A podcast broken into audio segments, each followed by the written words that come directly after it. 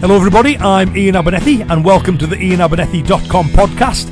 Uh, first thing to do is apologise because this podcast should have been out in February and it's now March.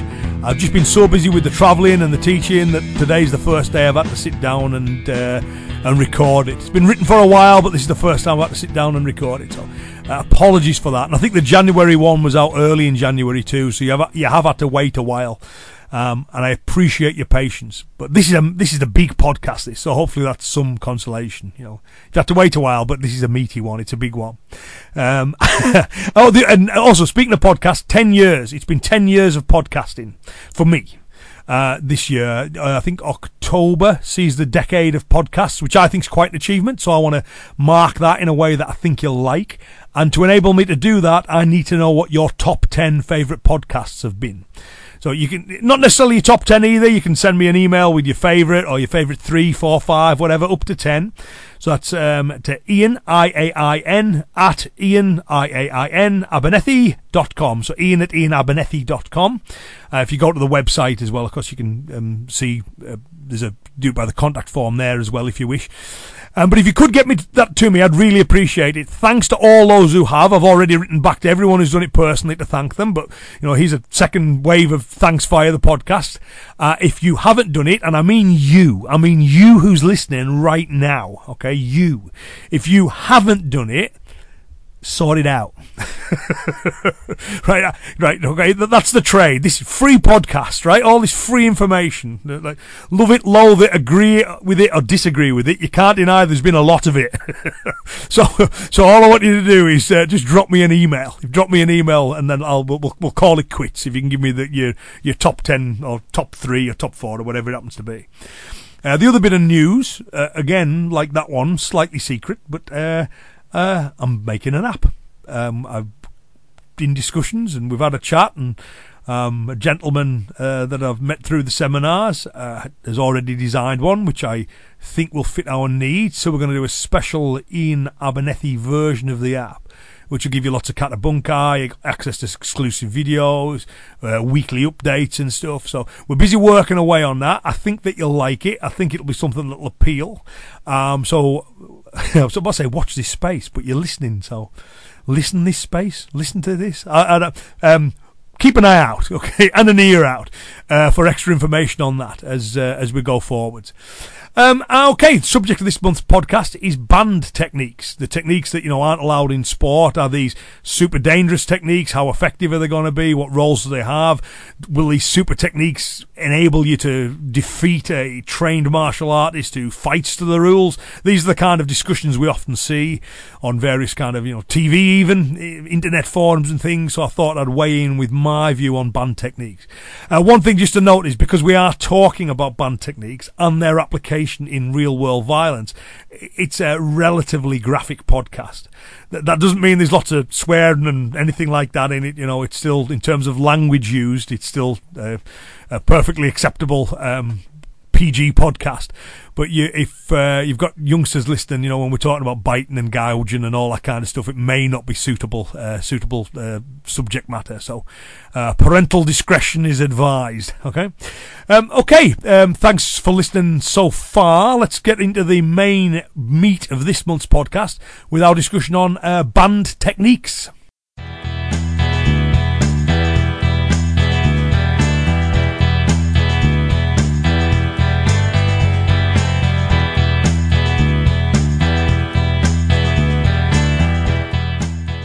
In this edition of the podcast, I'd like to look at the idea of no rules fighting as a false representation of self protection.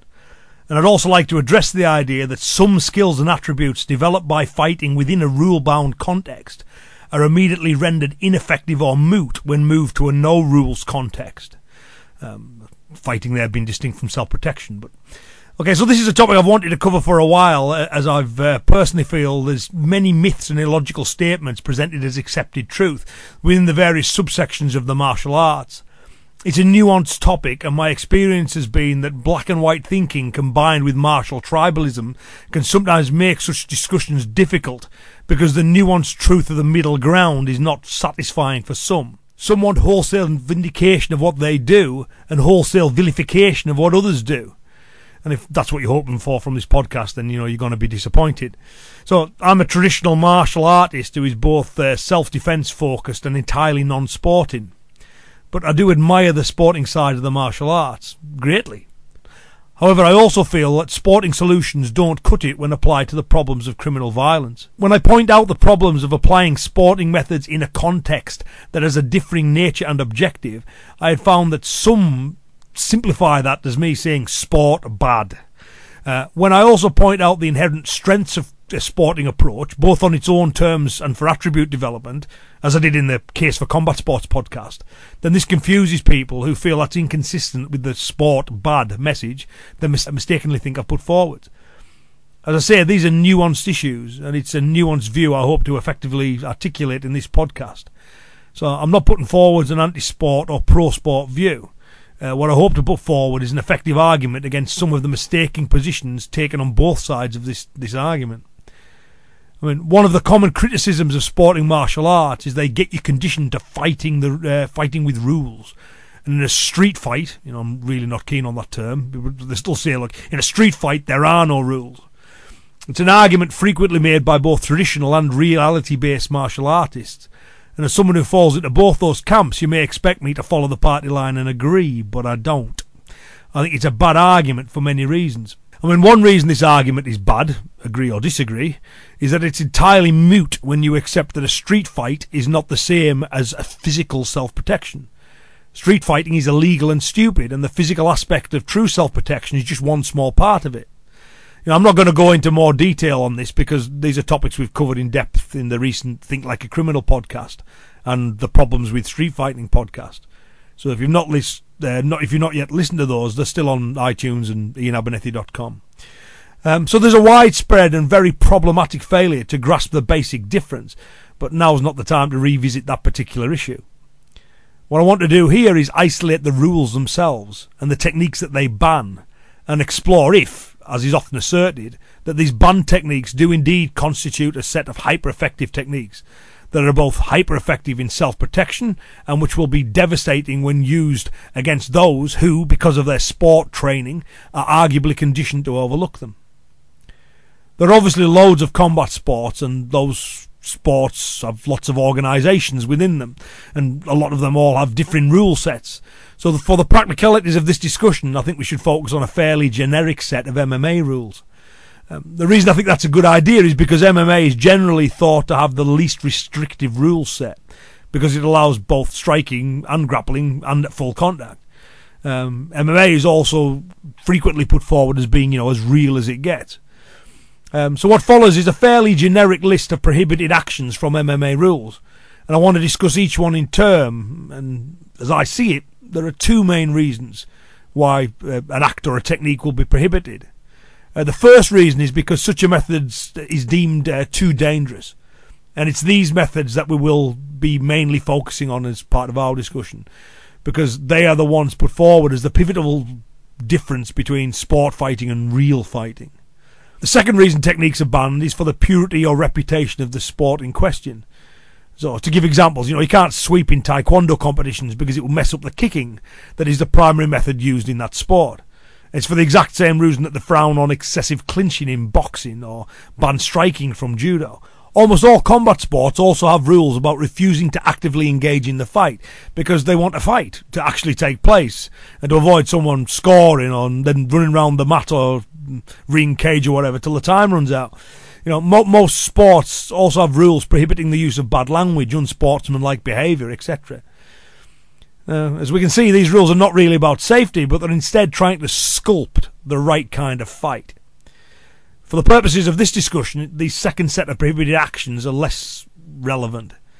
Okay, so let's discuss uh, the prohibited actions under general MMA rules. What we are seeking to gain is a list of techniques that are banned from uh, such events because they are deemed to be too dangerous. We can then go on to explore how effective and relevant they actually are to self protection and so on. So so here we go. So first thing that's prohibited, holding or grabbing the fence. So although there's a risk of dislocated fingers if a takedown was attempted to a person who had an awkward grip on a fence, this is primarily a rule to ensure the flow of the fight. You know, in the real world, holding onto a chain link fence to prevent takedowns is hardly an everyday event. Next one, holding the opponent's shorts or gloves. Um, you can, of course, hold your own shorts, you just can't hold your opponent's. Now, so in most MMA events, the reason you can hold your own shorts is because it can be an effective way to prevent the application of certain locks. However, you may not grip the opponent's gloves or shorts. In reality, you can grip your enemy's clothing, and they can grip yours, so there's a difference here.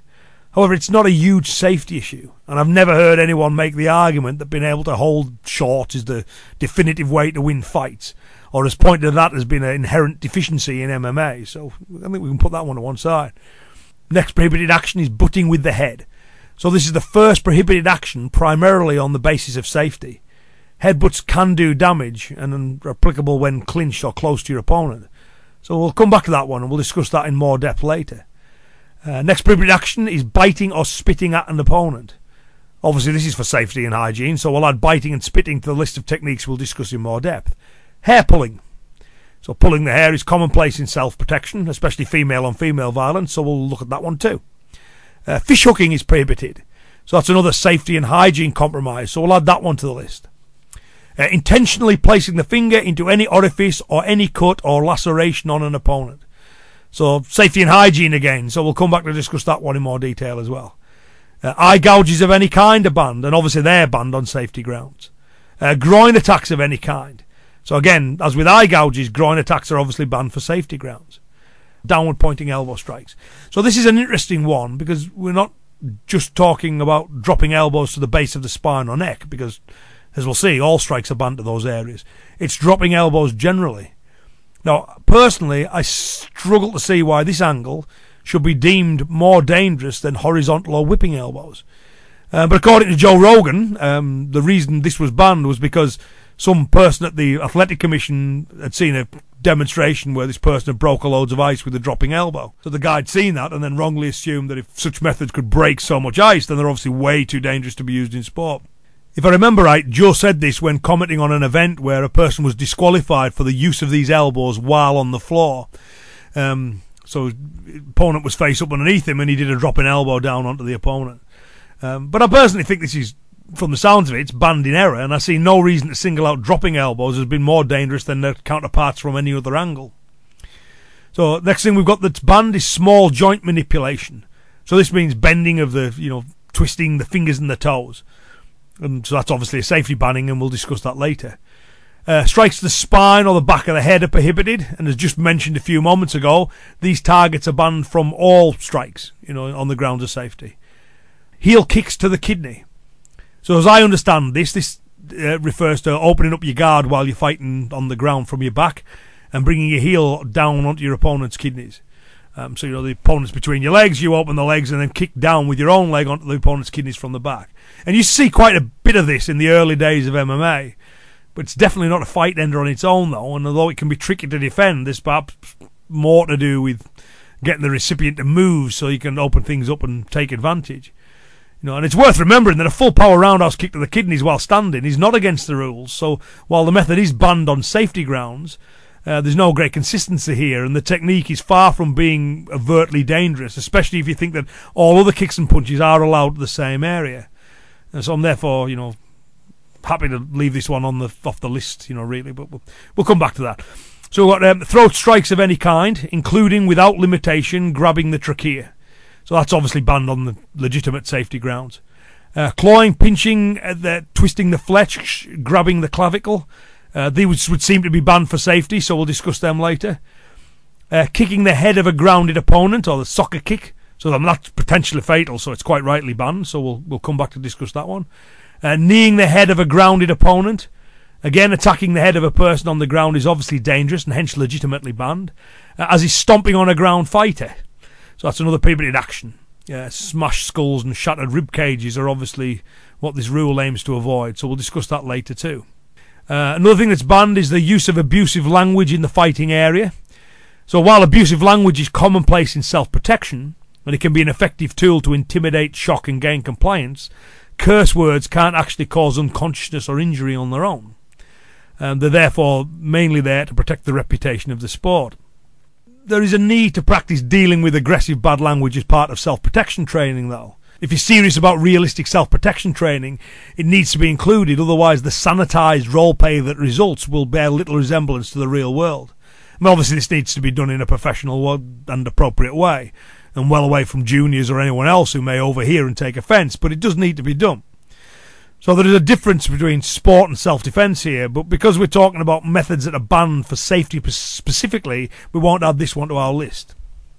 Now, a similar thing happens with the next three prohibited acts. So, uh, any unsportsmanlike conduct that causes injury to the opponent, attacking an opponent during a break, attacking an opponent who is under the care of the referee, um, so all those are prohibited. And in the real world, the enemy doesn't want a fair fight, so they will deliberately seek to attack you when you're distracted. So it's a difference. Uh, but it does not move us towards our list of techniques which are banned because they are deemed too dangerous. Uh, this is a tactic and beyond the scope of this immediate discussion. Also prohibited are avoiding contact, consistently dropping of the mouthpiece, faking injury, just being timid effectively, um, so these are all ways of avoiding fighting, and uh, of course, this is going to be banned from consensual sport fighting because you've agreed to fight, so you should fight. However, in self-protection, the violence is non-consensual, and you should do all you can to avoid fighting. And even if it does get physical, you don't want to fight, but instead you want to explosively and you know one way decide the action. So the next one we have is interference from a mixed martial artist's cornerman. So real situations frequently involve more than one person, and this is a massive difference between sport fighting and self-protection. And as we've discussed many times, one-on-one tactics don't cut it in an environment where there's often more than one. It's for this reason that things like seeking and maintaining a ground fight is a bad idea, because you can be winning the one-on-one ground fight and be stamped flat by others that you've got absolutely no control over. Even strangers can take a free shot if the mood takes them. And there was a fatality along those grounds in my locality not that long ago. Two guys end up on the ground, and a stranger to both the men kicks one of them in the head and kills them. But once again, though, this doesn't really fit to the you know the list we're attempting to develop. So the next one is throwing the opponent out of the ring or the caged area. So while throwing people onto something not designed for people to be safely throwing onto is obviously dangerous, it's a bit of a moot point for our purposes in reality, you can't choose the surface you end up having to protect yourself on, and pretty much all of them are going to be harder than mats. Next one is disregard of the referee's instructions. Notice people are so keen to point out there's no referee in reality, but again, this isn't relevant to our discussion. Uh, spiking a, an opponent onto the canvas on their head or neck, like a pile driver. So it's obviously a dangerous technique, but one that would require you know a lot of strength. So we can add that one to our list, I guess. Uh, attacking the opponent after the bell has sounded uh, or the end of the period of combat. Um, this prohibited action is safety based, but not in terms of a technique deemed too dangerous, so it's not one for our list. Um, there is again a difference here, though, because your smart criminal will want to attack when you're not ready. So again, we see a difference between consensual and non-consensual violence. Anyway, from our examination of the rules, we can list the following as being banned from sport on the grounds that they are too dangerous. And it is these methods that people point to when stating that sport fighting is deficient because of the fact that they omit these seemingly very effective methods from their skill set. Before we go on to discuss them, I want to emphasize once again that we're looking at the rules and the techniques they ban in isolation. In other podcasts, we've discussed that sport fighting is not a good fit for self-protection because it doesn't cover things like the actual nature of criminal violence, de-escalation, escape, law, multiple attackers, weapons, and so on. We've also discussed that sport, when judged on its own merits, has its own inherent value and has some advantages over the reality based counterpart, such as an objective test of skill, competition, uh, the inescapable promotion of a healthy lifestyle, an honest assessment of ability, and so on. So I'm not going to restate all that again, and I would refer the listener to other podcasts to get how this specific look at rules fits in with the wider world of those issues. Okay, back to the list of the banned. It seems to me that there are just 16 banned actions in MMA that are banned on pure safety grounds. And these 16 are uh, headbutting, biting or spitting at the opponent, hair pulling, fish hooking, intentionally placing a finger into any orifice or any cut or laceration of the opponent, eye gouging, groin attacks, small joint manipulation, strikes the spine or the back of the head, heel kicks to the kidneys, Throat strikes of any kind, including grabbing the trachea, clawing, pinching, twisting the flesh or grabbing the clavicle, kicking the head of a grounded opponent, kneeing the head of a grounded opponent, stomping on a grounded fighter, and pile drivers. So let's look at the effectiveness of each of these from the viewpoint of civilian self-defense in a theoretical no-rule street fight, which is again it's stupid and illegal, but it is something people discuss. You know, um, if you take the rules away, how does that affect the ability of those fighting within those rules to fight? So we'll look at that one from a, an intellectual viewpoint as well, but primarily from civ- civilian self-defense. So the first one we've got then is headbutting. So there's no doubt that headbutting hurts, and it can be a very useful strike from a clinch do it right, i.e., get your body behind it and hit with the right part of your head, then you can get a knockout. So, yes, it's useful, but it's hardly a devastating move, and it's less effective than many of the methods that are legal. So, the second one biting or spitting at the opponent. Now, biting can be very useful. It's not likely to be a finisher on its own, but it can be very useful in creating space and movement. A much stronger assailant can be forced to move by a strong and aggressive bite and that can create the space to flee or the space to strike. There was one girl who did a, a self-defense course with me, and uh, later on, you know, years after she'd done the course, she managed to avoid getting pulled into a car through biting one of her assailants. So, while bites can be useful in self-protection, uh, they could be easily negated by a skilled fighter.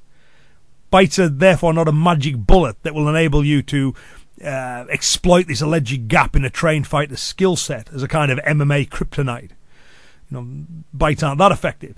Uh, however, just because they have a limited value in that context does not mean they uh, don't have value for the largely untrained when facing civilian violence. As for spitting, that causes no injury, but it can be a useful distraction. I'm not proud of it, but I can say that that's one I've personally used when I was younger. Spat on the person, they moved back and flinched, and that gave me the chance to land a solid shot. You know, and it's worth noting that spitting is tr- traditional too. Gichin Funakoshi, the father of modern karate no less, recommended spitting as a method to dis- distract people in his uh, master text, you know, Karate Do Kyohan. So it's obviously not highly effective because it doesn't cause pain. You can't knock someone out by spitting. Um, once again, a perfectly legal right cross will be way more effective. So the third thing is uh, hair pulling. So, you know, stop it. I know what you're thinking. so in my case, I'm immune to that one through a combination of iron head chi kung and male pattern baldness, uh, although it's mainly the male pattern baldness. But um, hair grabbing can work well. It can be used to control and locate the head and permit solid strikes. It can also be used to move the head, and it can be painful too. But all of that can be achieved in other ways, of course. Um, and it's not a huge vulnerability, and it's not a fight ender on its own right. For self protection purposes, it's something we need to be aware of and be able to defend against. So it does need to be included. It's still not a gaping hole in the skill set of a trained fighter, though. Uh, number four, fish hooking. So as long as tension is kept in the cheek during the pull and the fingers are removed when the head has moved, it can work. There's a danger of getting your finger bit down on though should it all go wrong. Um, there's a tale of uh, Kyan uh, taking a judoka to the floor with a combination of a fishhook and a hammer fist. Um, so he reached round, put his fingers at the corner of the judoka's mouth, ripped the head round, and hammer fisted him so the judoka fell to the ground. And the judoka was so impressed by this that he decided to take some lessons in karate from Kyan. So it's definitely workable and it's part of karate, but it's certainly not a primary method that is hyper effective. Once again, the legal methods would eclipse this in terms of effectiveness and accessibility. So, uh, number five, intentionally placing a finger into any orifice or any cut or laceration of an opponent. Now, that'll get people to move. You know, fingers in the nose can cause pain and get a person's head moving. It's not a finisher on its own, though, and even getting the fingers into the nose can prove difficult. Um, want to have in the toolkit, but still not a hyper effective method of devastation. I mean, and putting fingers into cuts can hurt, but you know it's not going to do much. It's it, in the rules that primarily there to stop people opening cuts up, so the fight is stopped on, on that basis. You know, you make the cut worse by sticking your finger in it, uh, but you can't end real situations in such a way. Uh, so number six, eye gouging of any kind. So I mean, the eye is stronger than most suppose, and we instinctively protect it well. However, a good eye gouge can cause distress and pain and get people moving. It can remove the ability to see, and at least temporarily, and, and the will to fight. But we can't rely on either of those. Definitely a vulnerable area and an important consideration, so long as we're aware not to over exaggerate the extent of that vulnerability. From a grappling perspective, especially when on the floor, a skilled person can make it very difficult to get to the eyes. So useful for self protection, but not the skilled fighter's Achilles heel that eye gouges are often claimed to be. Uh, number seven, groin attacks of any kind. You know, okay, they hurt. Uh, they can certainly drop people and make them feel sick and even put them into a state of shock. We see pro fights interrupted by accidental groin shots all the time. One disadvantage is the fact that the resulting pain can sometimes be delayed. A good kick to the groin is immediately painful, but sometimes that pain is fight throughable. However, it tends to increase after the fact, so it's not always incapacitation, and even when it is, it's not guaranteed to be instant. Definitely effective and accessible, though. Um, but once again, a good grappler will be able to position themselves so that the groin can't be attacked when they're on the floor. Very effective for self protection, but still not MMA kryptonite. You know, number eight, we've got small joint manipulation. So these can be useful if a grip on the fingers can be gained, which you know isn't always easy. But small joint manipulation can help break grips and cause pain, but they don't incapacitate, and that limits the degree of effectiveness they can have. You know, in training, I once had my thumb broken clean in two, lengthways along one of the bones. And I did that during some all inspiring, and I carried on just fine. It was only after the round that the throbbing and the pain and general disfigurement became clear. So they're definitely not a fight ender. Having a finger snap backwards can be painful and it can take time to heal. In my case, my hand was in a cast for months, and no one wants pro fighters unable to train, fight, and make money, so that's probably primarily why this rule exists, as opposed to huge safety considerations. After all, a full power punch to the head is way more effective and far more dangerous than bending a finger backwards. Uh, number nine, strikes to the spine or the back of the head. So this is another restriction based on the weaknesses of the human anatomy. Damage to these areas is obviously very severe, but they're nevertheless, you know, spine's pretty robust and they have to be hit with a reasonable degree of force to cause damage like that. It's unlikely that a small, untrained person will be able to generate the required force to do damage there, unlike the eyes or groin, which are far more sensitive. I can understand why we don't want trained athletes striking each other on the spine, but it's probably not sufficiently vulnerable to be a prime target for the less highly trained. Um, heel kicks to the kidneys, number 10. And as we discussed before, this is, you know, opening the guard while on the floor and kicking down on the opponent's kidneys from underneath. It's obviously a safety thing, but it's not like it's a guaranteed weakener or winner. Um, it's hard to get much power, and I can't see it being decisive in any form in self protection. A trained fighter may even be able to take advantage of the opening of the guard that results. So we can put that to one side, I think. And number 11, throat strikes of any kind, including, without limitation, grabbing the trachea. So that's banned, you know, and grabbing and striking the throat can be highly effective, and the area is very vulnerable. You know, as I sometimes joke, there's no machine in the gym to give you a stronger throat. It's weak on all folks, irrespective of size and strength. A highly trained fighter will probably be able to defend strikes this area just as they can stop other highly trained people landed punch to the jaw, which is only a few inches higher. You know, they're also used to protecting the necks from legal grips, chokes, and strangles too. Therefore, the illegal ones will not be radically different. So once again, this is unlikely to be pivotal if one was stupid enough to get involved in a consensual no-rules fight with a highly trained athlete. It can be a useful area to aim for in criminal violence, though, especially when the assailant is much larger. A light strike to the jaw is unlikely to do anything. However, a light strike to the throat can definitely have an effect. So number 12, which is uh, a few things listed, it's got clawing, pinching, twisting the flesh or grabbing the clavicle. So they're all under, you know, 12th one of our list. So nipping and twisting can be of minor value. However, the pain is a long way from decisive, and with the effect of adrenaline and maybe even alcohol or drugs, the pain will be reduced yet further to being a practical irrelevance. So I don't think this is significant when talking about our theoretical no rules of fight or self protection. Scratching or clawing has a role though. Aside from creating space, chaos, and letting the potential assailant know that you intend to fight back ferociously, it can also help gather DNA and mark the criminal so that can help with prosecution afterwards. Once again, though, all of this is still far less effective than perfectly legal methods. So the next three are all closely related. We've got kicking the head of a grounded opponent, kneeing the head of a grounded opponent, or stomping on a grounded fighter. Now, an obvious safety issue because fatalities could easily result. You know, it may be interesting to note as well that kicking a grounded opponent, which was called purring, was perfectly legal in boxing until Jack Broughton introduced his rules in 1741. So Jack Broughton fought a guy called George Stevenson earlier that year in a bout that lasted 40 minutes or so and was considered brutal even by the standards of the day. The bout ended when Jack Broughton landed a punch just above George Stevenson's heart, which dropped and killed him. It was this tragic event that motivated Jack Broughton to put forth a set of rules uh, to, so that similar tragedies could be avoided. Anyway, you know, back on point, kicking a down person as banned by the rules will ultimately do massive damage, but to be able to do that, the enemy needs to be down and you need to be up. In self protection, some kind of finishing blow to ensure the down person does not just get straight back up and carry on can be appropriate. However, if the criminal fell because they were unconscious or completely discombobulated, then you may find yourself on the wrong side of the law if the stamp was considered to be an act of vengeance. Personally, I like stamping the legs.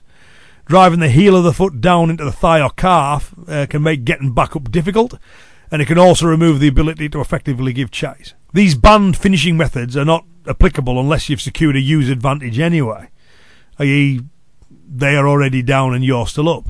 So there's certainly not any kind of equaliser that the less skilled and less able can make use of.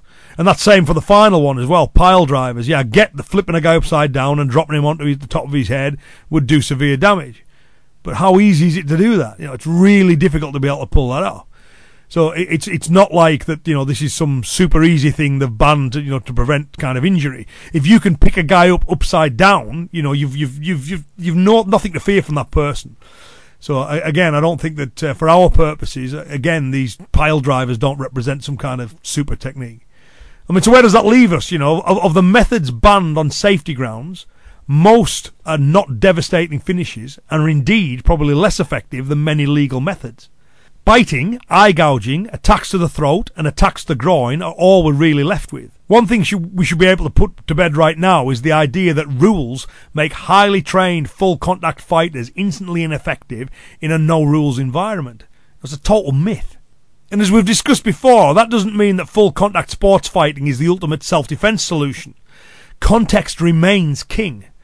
MMA does not cover or emphasize personal safety habits, verbal de escalation, home security, mobile security, the law, weapons, multiple enemies, fighting to flee, etc. etc. It's also only really an option for the young and the healthy. We also need to remember that it's a method of fighting, and generally criminals don't seek fights, they seek victims. More on that in the Think Like a Criminal podcast, you know. The dynamic of criminal violence is also very different, and so not everything transfers across. But all of that said, one thing we can say is that, taken alone, the banned methods are not the issue. They are not some dark magic that will enable the dirty fighter to dispatch any MMA co- competitor with ease. We also need to remember that we need attributes to deliver our techniques.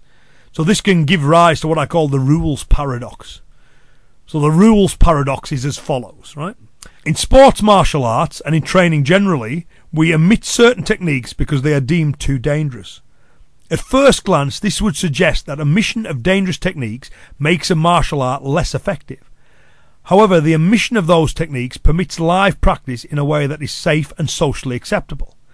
This live practice develops attributes that ensure the less dangerous techniques that remain can be effectively applied. Therefore, removing the most dangerous techniques to allow live practice can actually make a martial artist more effective. Of course, there is a balance and a scale between the two extremes. However, I think it would be safe to say that the person who includes all banned techniques but never trains live will be far less effective than the person who never practices those banned techniques but who does train live. As an example, the dirty fighter who does not train live will struggle to land their throat strike in the chaos of conflict because they lack the confidence, timing, distancing, accuracy, etc. that only live practice can develop. By way of contrast, the clean fighter who does train live will be far more able to land his simple right cross to the jaw. Martial artists can get more effective, not less effective, when dangerous techniques are removed from practice, because this permits a safe and socially acceptable form of vigorous live training. That said, from a self protection perspective, I feel we still need to include the banned methods in our live practice if we are to, as realistically as possible, recreate the environment we're training for. Live practice has always been a vital part of my approach to karate and to bunkai, and I'm a great believer in including banned techniques in a safe way through substitution. For example, grab the belt lock as a replacement for grabbing the groin, touch just above the eyebrows as a substitute for eye attacks, and so on. Uh, we should also include locks, strikes, throws, escaping, multiple enemies, weapons, dialogue, protecting others, and so on. Now, I mean, this was a controversial idea when I shared my thinking in my first book 16 years ago, because people were still conditioned to think there was one type of karate sparring, you know, it was competition sparring, and that kata techniques were too dangerous to be used in sparring. It's much more common now, though, with kata based sparring being safely and productively practiced in many dojos around the world. I'm sure many listening to this will have similar ways of ensuring practice can be live, safe, and as realistic as practicable. Now, one of the less effective arguments made against banned techniques is that such methods will just make them mad.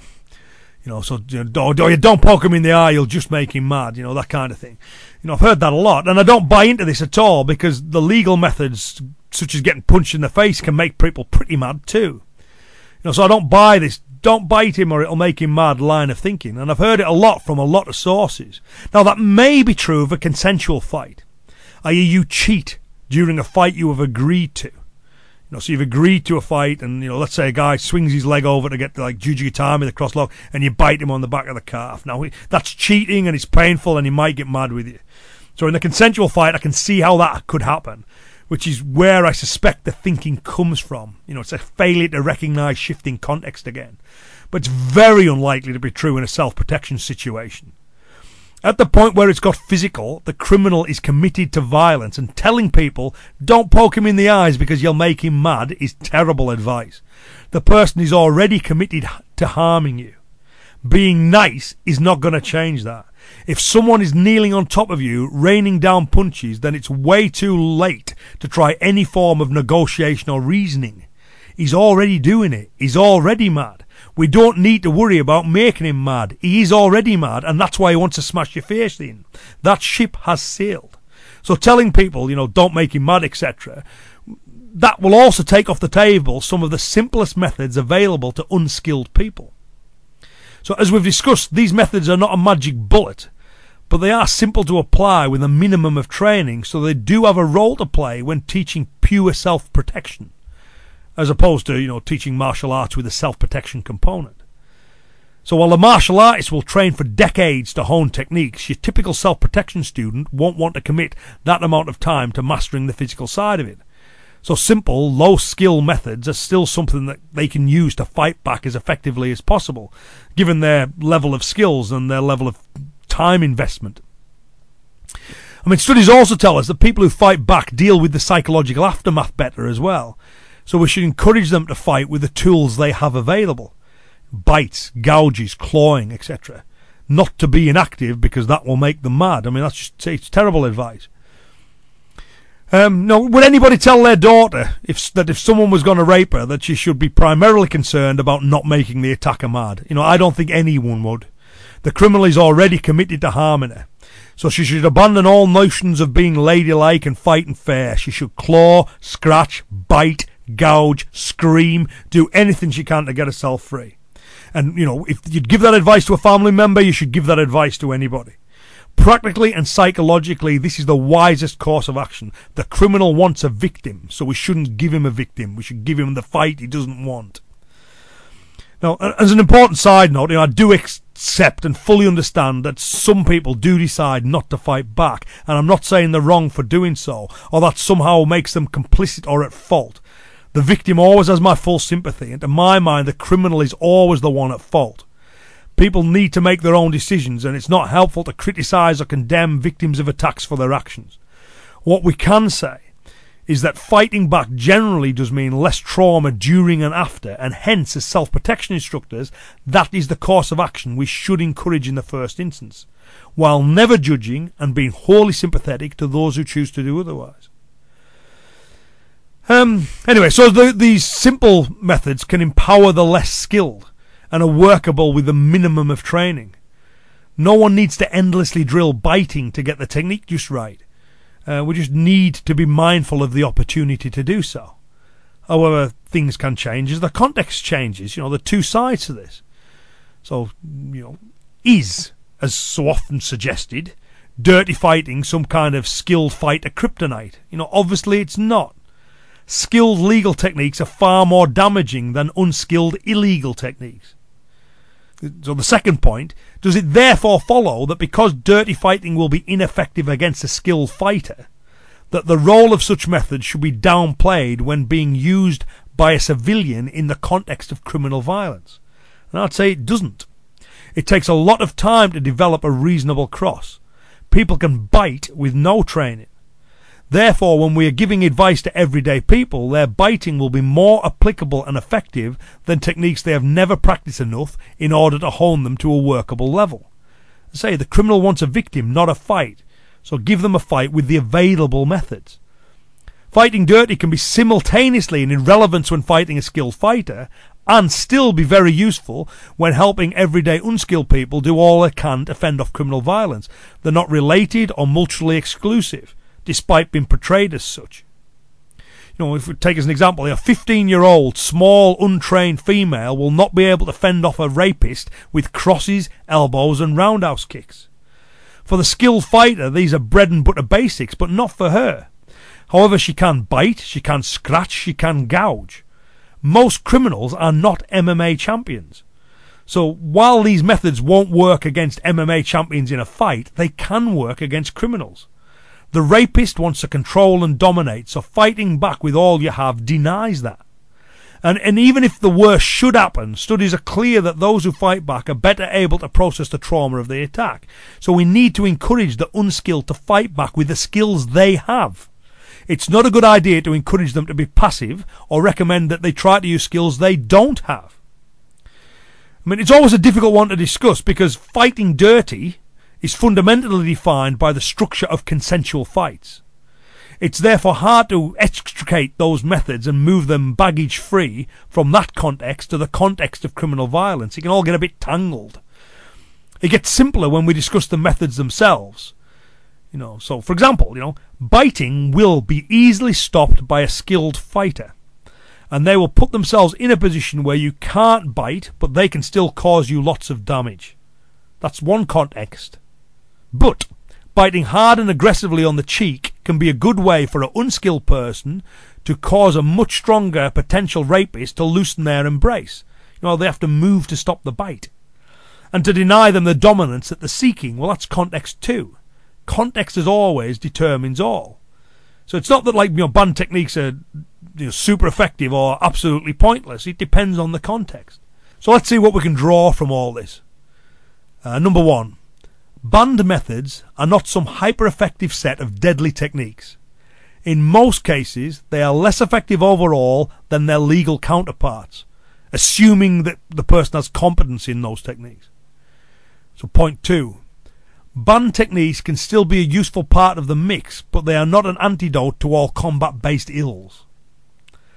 Number three, a person skilled in full contact sparring methods will easily defeat someone who is relying on banned techniques to make the definitive difference. This is the rules paradox. The live practice that safety rules can help engender will develop attributes far more effective than the banned methods themselves. Number four. While these banned methods are unlikely to make a big difference against a skilled fighter, it would be a mistake to undervalue them as they can often be better options for the rank and file because they are simpler and easy to apply in self-protection. It also needs remembered that the nature of a consensual fight and the nature of criminal violence are very different. Number five, these banned techniques can also be used against you. So if you're self-protection focused, safe substitutions for them need to be included in practice so you can learn to defend against them. And number six, the idea that using banned techniques will somehow make the attacker mad and therefore they should be avoided can be shown to be false by even the most cursory examination. How is it that banned techniques make people madder than legal ones?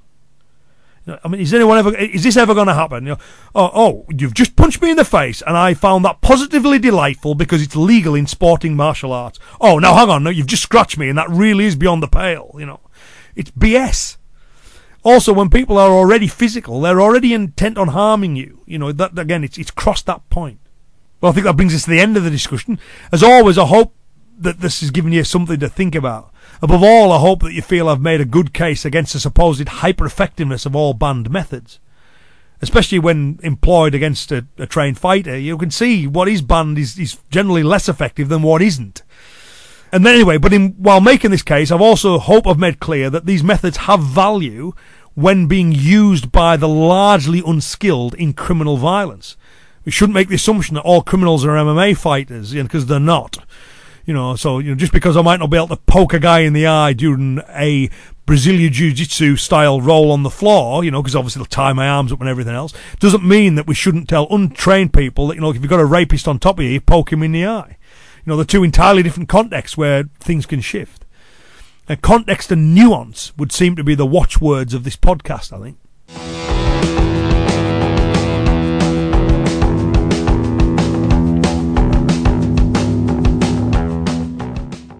Well, thank you very much for listening to that. Uh, if you could, again, as I said at the start, if you could get me your list of your top 10, top 1, 2, 3, 4, whatever it is, up to 10 uh, podcast, email to me at iain at iainabernethy.com so you can have an input to the uh, 10th anniversary of the podcast. I'd really appreciate you doing that. And I'd also just like to uh, thank everyone for their attendance at the recent seminars. They've been really good fun recently. Um, great attendances, uh, really enthusiastic people, uh, solidly booked again for the whole of this year.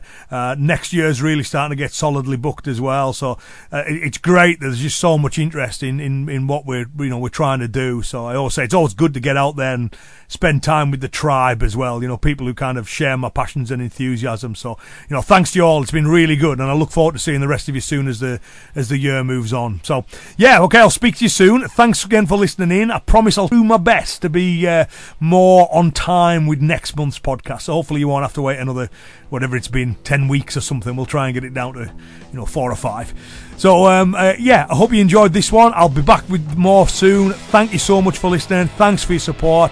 Uh, take care and speak to you soon. All the best. Bye bye now.